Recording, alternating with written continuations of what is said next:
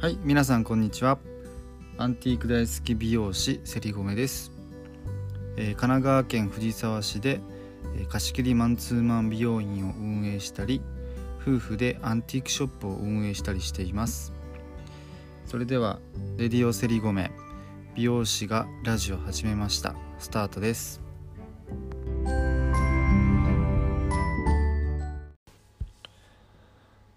はい、こんにちは、セリーゴメです。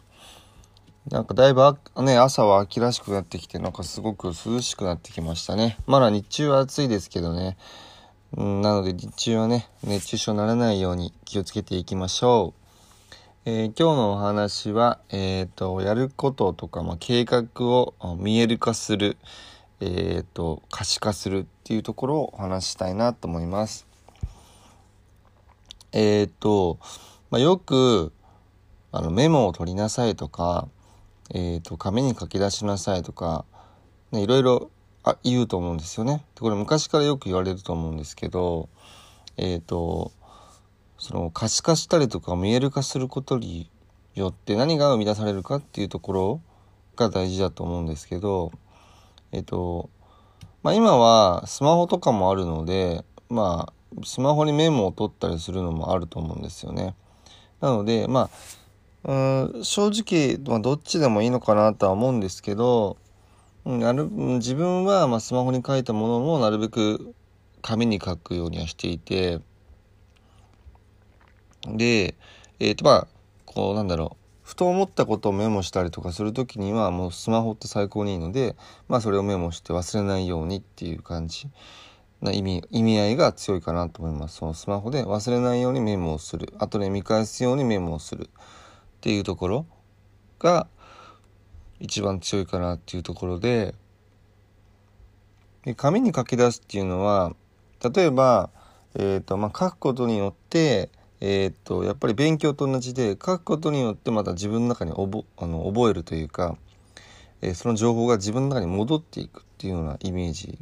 が僕の中では強いかなと思います。そして、えっ、と、まあ、スマホだと、まあ、できなくはないと思うんですけど、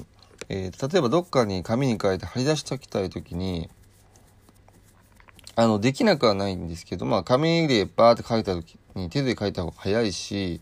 えー、やっぱ自分の字で書くっていうのは結構大事だったりするので、あのーそういう意味でも、手で書いた方が、えっ、と、そういう場面はいいのかなっていうふうには、なんか自分の中では使い分けて使っているんですが、えーと、やっぱりこれをするとどう、どういうことになるかってって言った時に、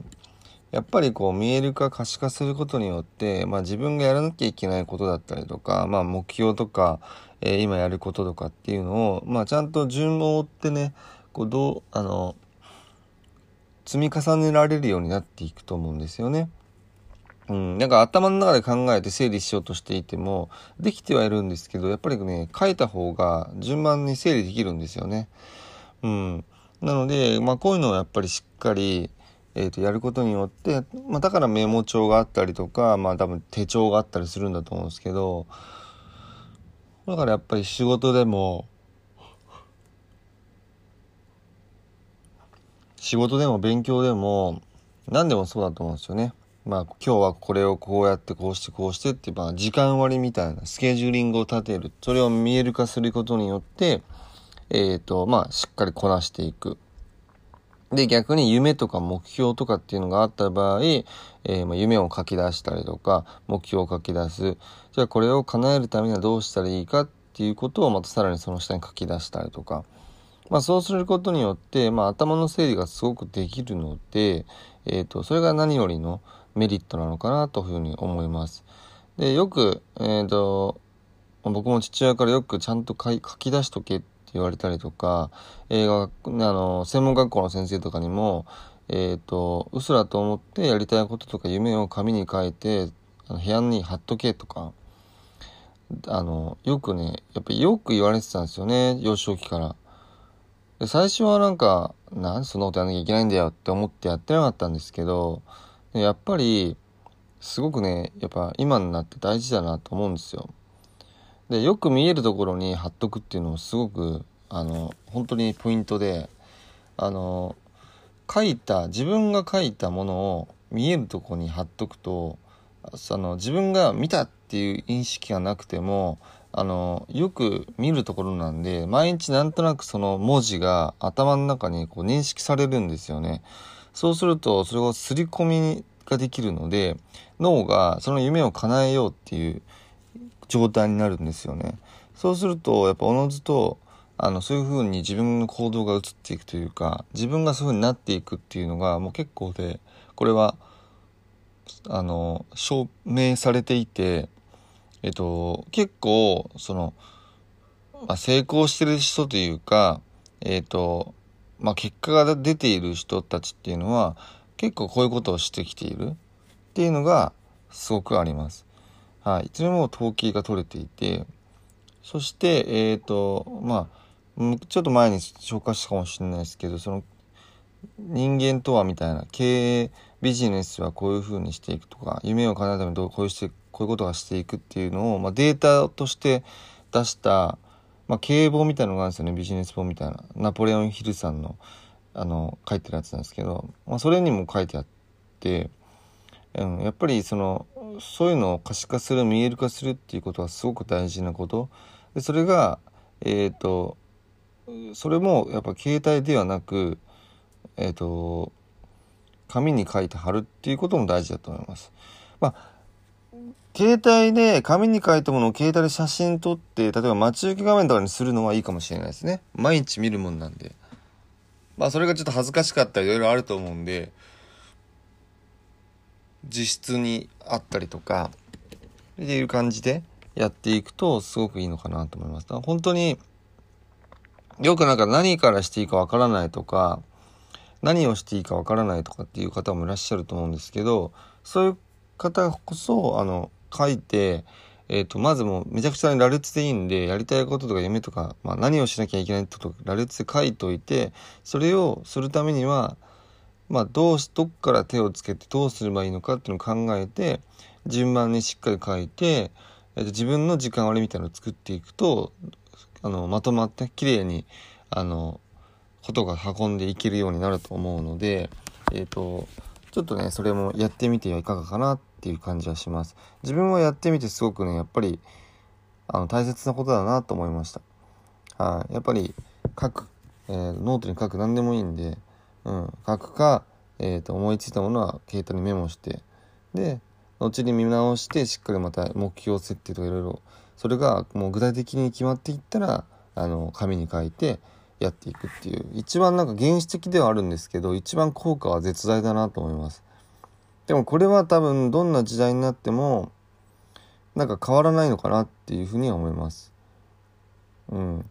あのあっと思いついた時に携帯でメモするっていうのはあの変わってきてると思うんですよ。いちいちノートを持ってかなくても携帯でノート取れるんで。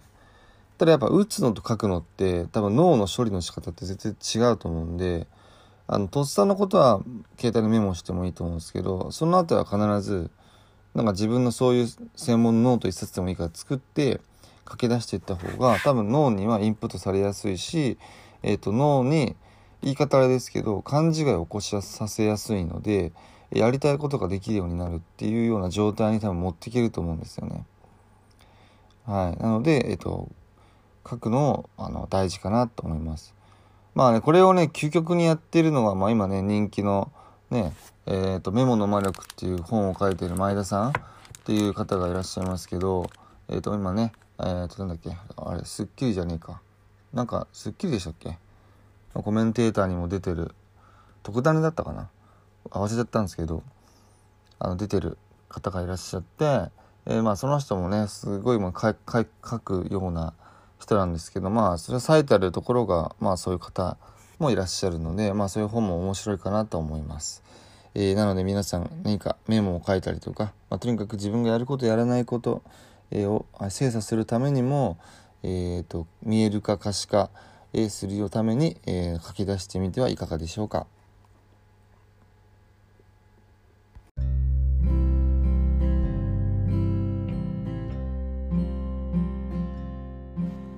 はい、ということで、えー、今日は、えーと、物事の見える化、えー、可視化をするというお話をさせていただきました。